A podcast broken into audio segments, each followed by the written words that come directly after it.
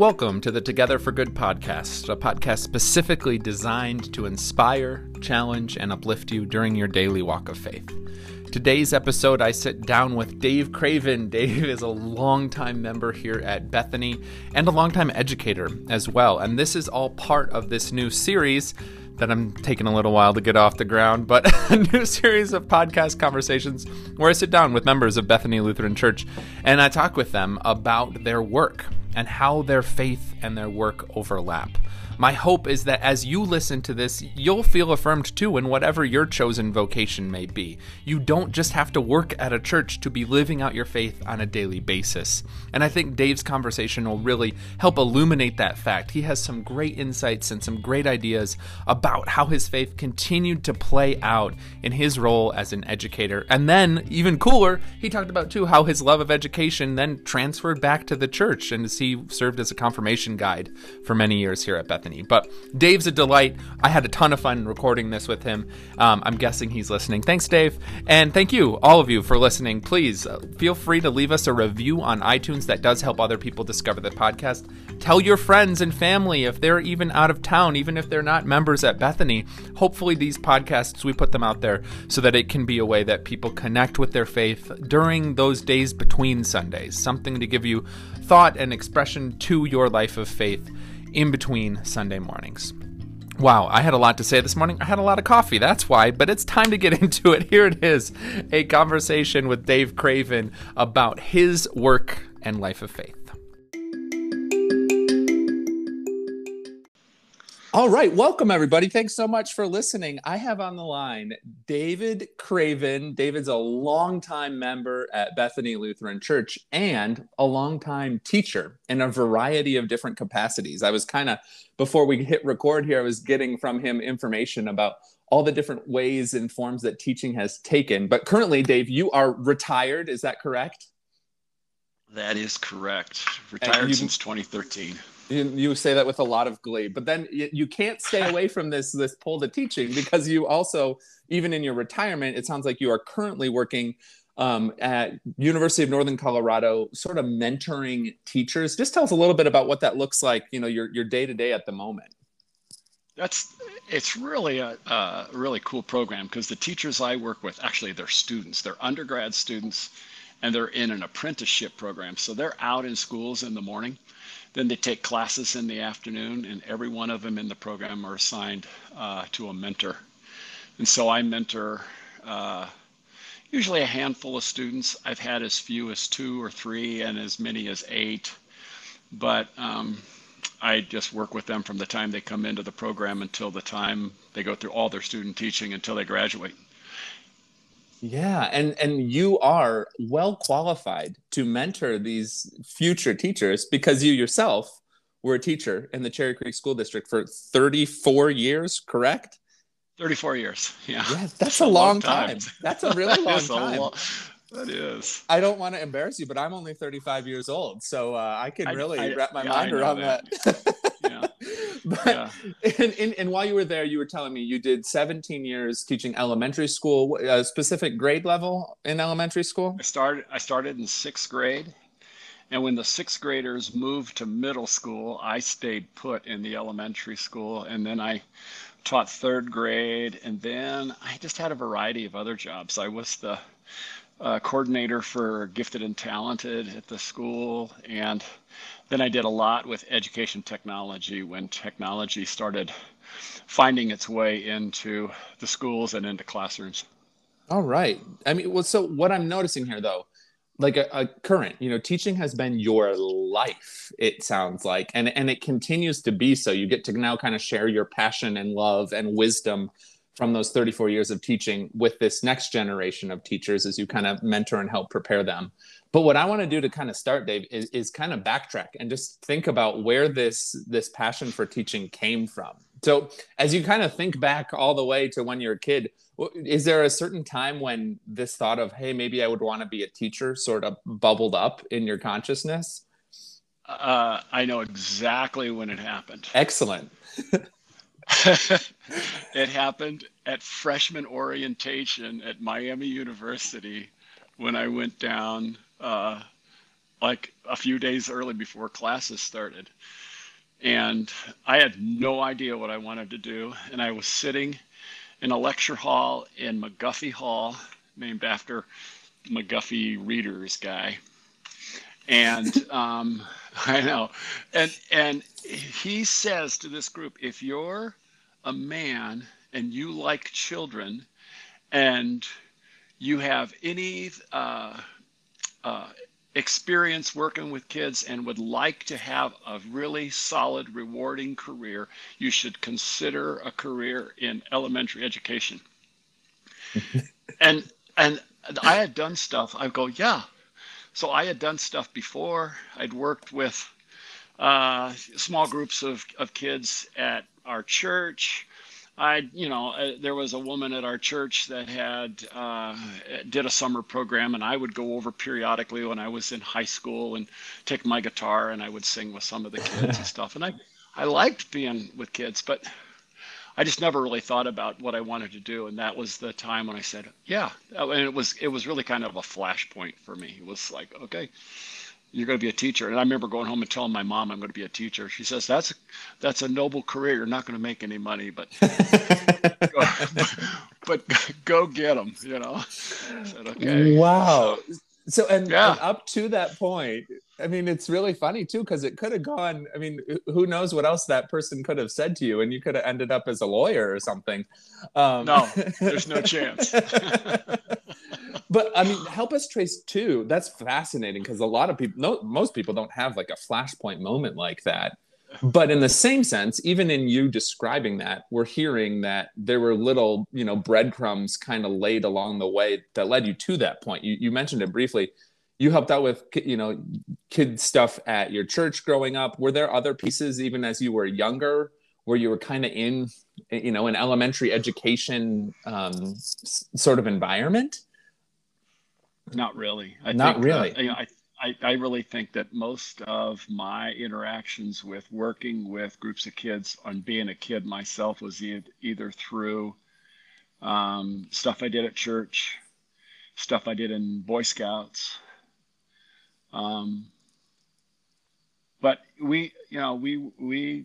our family was we did a lot of stuff at church, and my mom was the Christian education director, but not until after I was gone. And so but she was really involved in stuff at our church.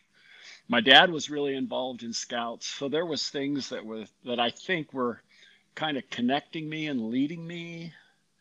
But I just remember that whole thing at freshman orientation in college that really just kind of was okay. It just kind of all came into focus.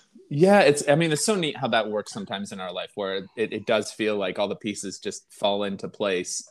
The way I like to think about it is that God is kind of in the process of pulling us into the future, right? Like God kind of already knows how all these things are going to fit together, and it's just kind of like dragging us along to get us to that moment where we see how all these, strange things that happened before kind of fit. Obviously, it doesn't work that way for everybody all the time, but I find that to be a helpful image, just as I consider, my own strange, storied path to the career I'm in now. But what I want to hear about too, obviously, so right, like that's fascinating. I won't make you name the year that you had this aha epiphany moment that teaching is what you should do, but you've now been on this teaching train. Are you saying if you want, you don't want me to divulge my age? Is that what you're saying? I wasn't going to make you do that, but I do want to point out that it's been a while, right? Like freshman year of college was, a minute or two ago for you. And yet you've been on this path ever since then. And you even after you retire, like you told us, you're still doing this type of work. So what is it about education and teaching and, mentoring future teachers? What is it about that lights you up so much, that is such a passion of yours? That's really a great question, because I think if you knew me as a student when I was in particularly middle school and high school, you would have said, you went into education? Seriously? It was I was probably, and probably still am to some degree, I probably would have been identified as ADHD when I was a kid, and really hard for me to focus and stay connected. I really blossomed when I got to college to kind of really help me kind of hone in on that and just be a little more serious and be able to focus a little bit more. But I just think that there's lots of pieces that kind of fell into place. And when you were talking about that place where is what I call and my wife calls those God moments, and a lot of people call them that.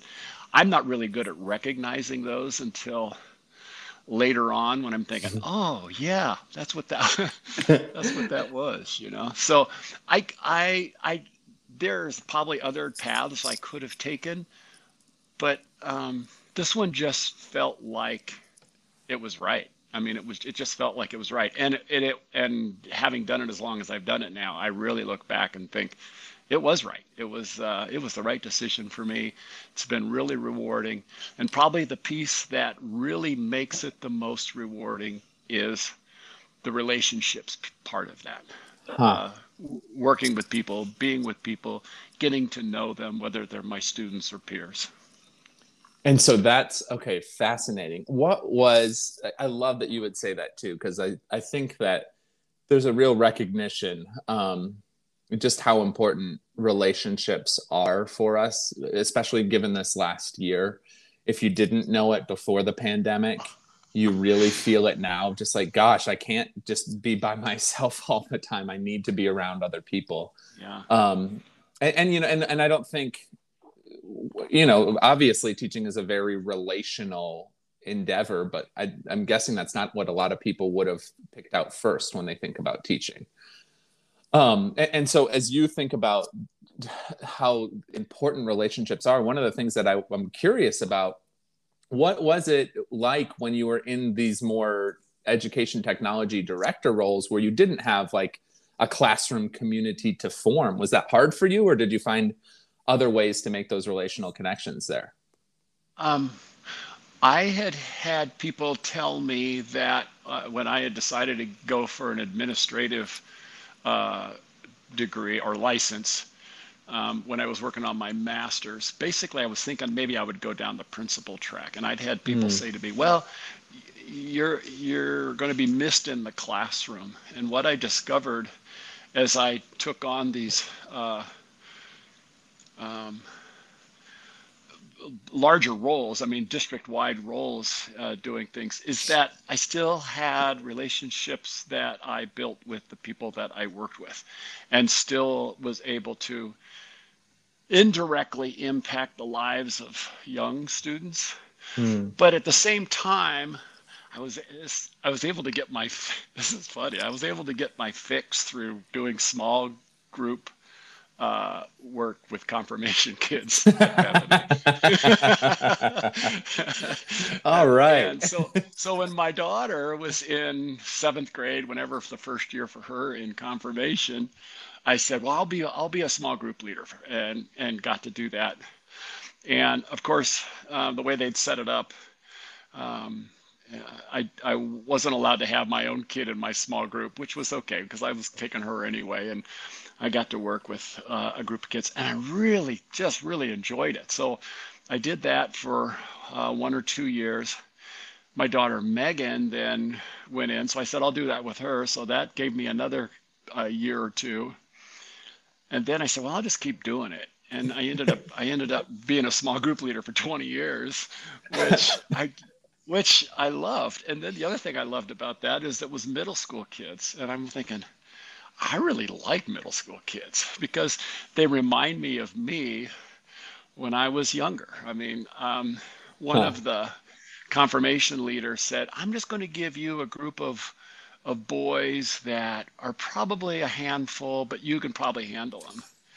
And I thought those are my best experiences working with confirmation, was working with a group of boys that were just trying to figure out who they were, and You know, we would talk about life, we would talk about God, we would talk about life, and we would talk about who knows what. So that was my kid fix, which helped me a lot. Yeah, and say more about that experience with the middle schoolers too, because, you know, we're getting, you know, it sounds like there's something more there, or was it just like a deeper sense of relationship? You know, because that's what you'd named previously. What you love about education is the relationships you build. And was there just something about that, like, you know, because you understood how their minds worked a little bit and what they were going through, that was a more meaningful experience working with those rowdy middle school boys? It was rewarding. I felt that it was rewarding for me and for them, because I think they felt like church was meaningful for them. It was definitely meaningful for me. I just really enjoyed being in those small group times with a group of boys. And some of them, I'm still in contact with some of them. And when I see them in church, if they come back, if they're married, they come back, they see kids. A lot of them will make an effort to find me and say hi. So that always feels good. Yeah, that's awesome. Oh, that's so great. Well, I mean, we've shifted into this a little bit too. Part of what I'm trying to do with these interviews is to also get a sense of how, I mean, you've even mentioned you grew up kind of going to church, you were pretty involved, and then continued to be involved into your professional life and still today. So how do you see your work as an educator all these years being informed or connected to your understanding of faith and the way that you live that out on a daily basis? You know, for me, that's really an interesting question. Oh, great. It's not that I have an interesting answer, but it's an interesting question because I am not very deliberate about sharing my faith or being demonstrative in my faith. I'm thinking back to Pastor Gary a few weeks back telling us how to respond to people when they say, "How are you?" And, you know, and practicing in church, you know, how to respond to people with enthusiasm. And I'm thinking, oh, you know, I thought about it when people asked me, as a matter of fact, when we were out walking somewhere, "How you doing today?" You know, and I kind of chuckled to myself, "I'm doing great," you know, but it's yeah, I just think for me, it's more, my faith comes into play more as just knowing that it's a comfort thing for me, knowing that God is there, that I have this relationship with God in a way that there's his presence with me. And it's just like, okay, it's this feeling of comfort. It's this feeling of just knowing that he's there. So that way, when I do look back and I think of those God moments, I think, oh yeah, that was God. Yeah, you know, that was kind of. So for me then to share and build relationships and share myself in, whether it's volunteer work that I do or at, you know, at church or work that I do as a mentor at the university, or it's really more, for me, that's more about God having revealed to me my talents. What do I do that I do well? So that's why I laughed when you said, you could have been a lawyer. And I think, yeah, that's not even anywhere near my wheelhouse, you know? But when I think about things like working with kids, yep, I do that. And I can do that. And I feel good about being able to do that and do it well. And music is the same way. Things that I feel that are talents that I can bring to my worship experience at church, my work that I do with students. So for me, it's more about using my talents. Yeah. Well, and what I want to reflect back to you that maybe you haven't put together either, But what's amazing is, you began answering that question by describing this particular character of God that really resonates with you, right? Like God's consistent presence throughout all of this. And what's fascinating, this often happens, is like God is very vast, and there's any different elements of God's character that we could find meaningful or important to our life. But oftentimes the one that we find meaningful and important is then the one that as we live out our faith, we come to try and emulate in different ways. And so just thinking about how consistent you were with the confirmation guide for 20 years and how consistent and present you were for your students for 17 years at the elementary school level, and then 17 years in this different capacity working with educational technology. Maybe you don't think it's that rare, but especially my generation, we change careers every 2 to 3 weeks. Oh yeah. But for you, right? Like I think that that's always so fascinating to see the ways that, right? Like you understand God as this consistent presence, and then you have been a consistent presence for so many people through your educational career of just kind of showing up day after day, year after year to build relationships with them. It's really kind of beautiful when we see those ways that, the dots connect through all of this. I don't know if I have a... Go ahead. Yeah, please. I think there's an underlying piece in this too, as I think about it, and I go back to my work with confirmation and going. We spent time in Luther's Small Catechism, but the part that I always made sure that I reflected and talked with my boys about is that whole idea of God loving me and showing me grace, even though I don't deserve it. Those words just kept coming back, even though I don't deserve it. And I think, well, that is true. I just think there's so much about my life. I don't deserve any of this. And the fact that it's there, and it goes back to my feeling of I'm in God's hands. Yeah. And so, I'm kind of putting you on the spot, but can you think of any times in your educational career when you've kind of extended that grace to students who didn't really deserve a second chance, but you gave them one anyways? I can tell you recently how I do that, and I thought about that through the pandemic. And one of the I am all about holding students accountable, but I'm also, I think when you build strong relationships with students too, you can. Accountability is really a two-way street. I'm not going to beat them up about missed assignments and whatever other excuses they want to give me about stuff. I will remind them this is what we're doing, or I will meet them one-on-one just to have conversations with them. But as I say to my college students, especially during the pandemic, I would talk about, here's what we're doing this semester in this class, because I teach classes as well. And I'll just say, I understand that life can get in the way, but at the same time that I'm trying to support you as a student, I need you to be able to support me as a teacher, so mm-hmm. that you can just say, you know what, I had students that would say, I can't be, last semester it was all Zooming, but I can't be on the Zoom tonight. I really feel terrible, and I just had a COVID test today, but I don't get the results for another couple of days. And I just said, just relax, Yeah. We can do this, and really to be a partner with them instead of trying to beat them into submission to get stuff done.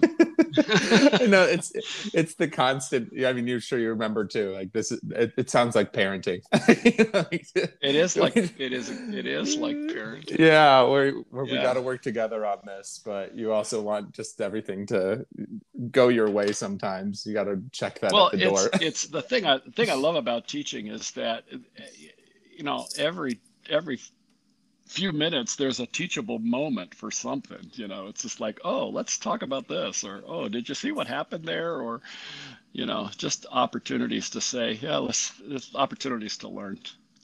Well said. Opportunities to learn. And it's in my experience as well, what's awesome about everything you're describing, so many parallels to a life of faith too. And just that, you know, I'm constantly learning more about God, learning more about, you know, what it means to live that faith out on a day-to-day basis, constant moments to be instructed and to learn from other people too, and how they live out their faith as well. It's kind of fascinating, all these parallels. The part I wanted to go back to too, I was thinking about how you were saying, you know, like you have that great statement you make to your students, like, I'm going to be, you know, I'm going to work with you on these weird situations, but I need you to work with me as well.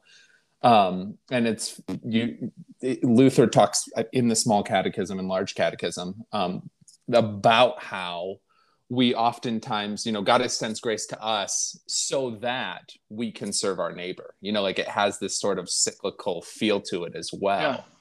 Yeah. And I just found that fascinating of how, yeah, like the education experience kind of models that too, as a teacher, of needing to be gracious, but also expecting that grace then allows for, you know, greater learning, greater acceptance, et cetera, et cetera.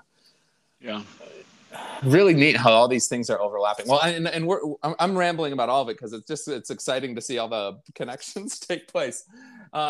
As you think about all this though, Dave, can you, and you look back at, you know, all that you've done in your life, is there anything in particular that you're particularly proud of as you think about your experience as a teacher all these years?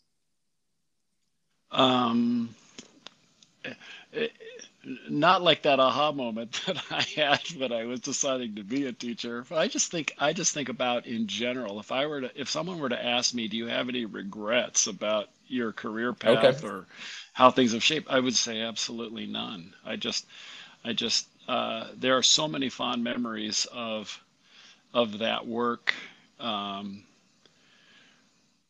And through my career and what I'm doing now, and, you know, the other piece that we haven't talked about much, but is so important for what I do is the whole music piece that, you know, playing guitar. And so, you know, bringing that and being part of those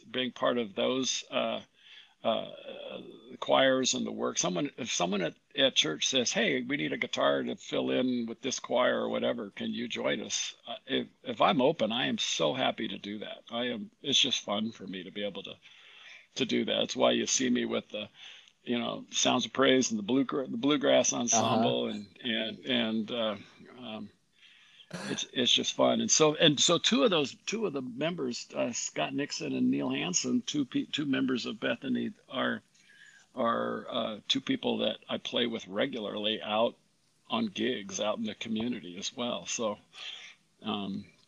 it's just one of those things that brings another element of joy to my life.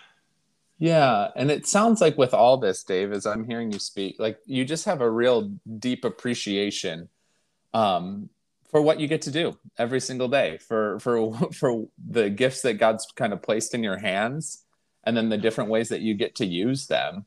And it's just really refreshing. I think a lot of people run through life trying to figure out what they need to do in order to find the magic, you know, to be happy, quote unquote, or whatever it is. Yeah.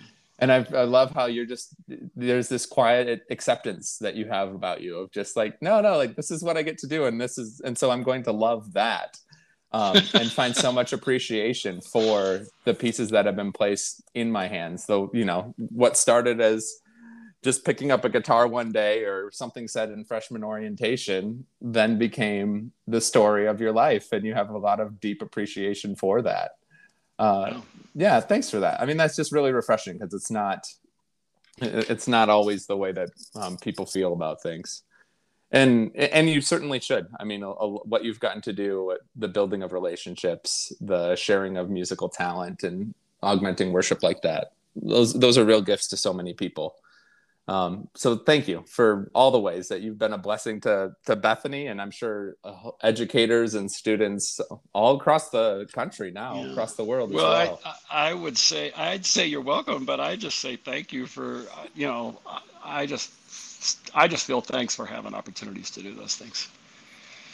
Well, Dave, thanks for coming on and sharing your journey with us like this. This has been a lot of fun. I really appreciate you taking the time to do this. And to you, loyal listeners, thanks for listening.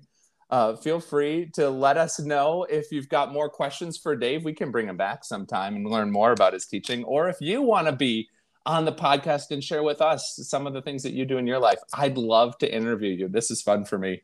But Dave, thanks for being on here. You listeners, thanks for listening. Stay in peace, everyone. Thank you so much.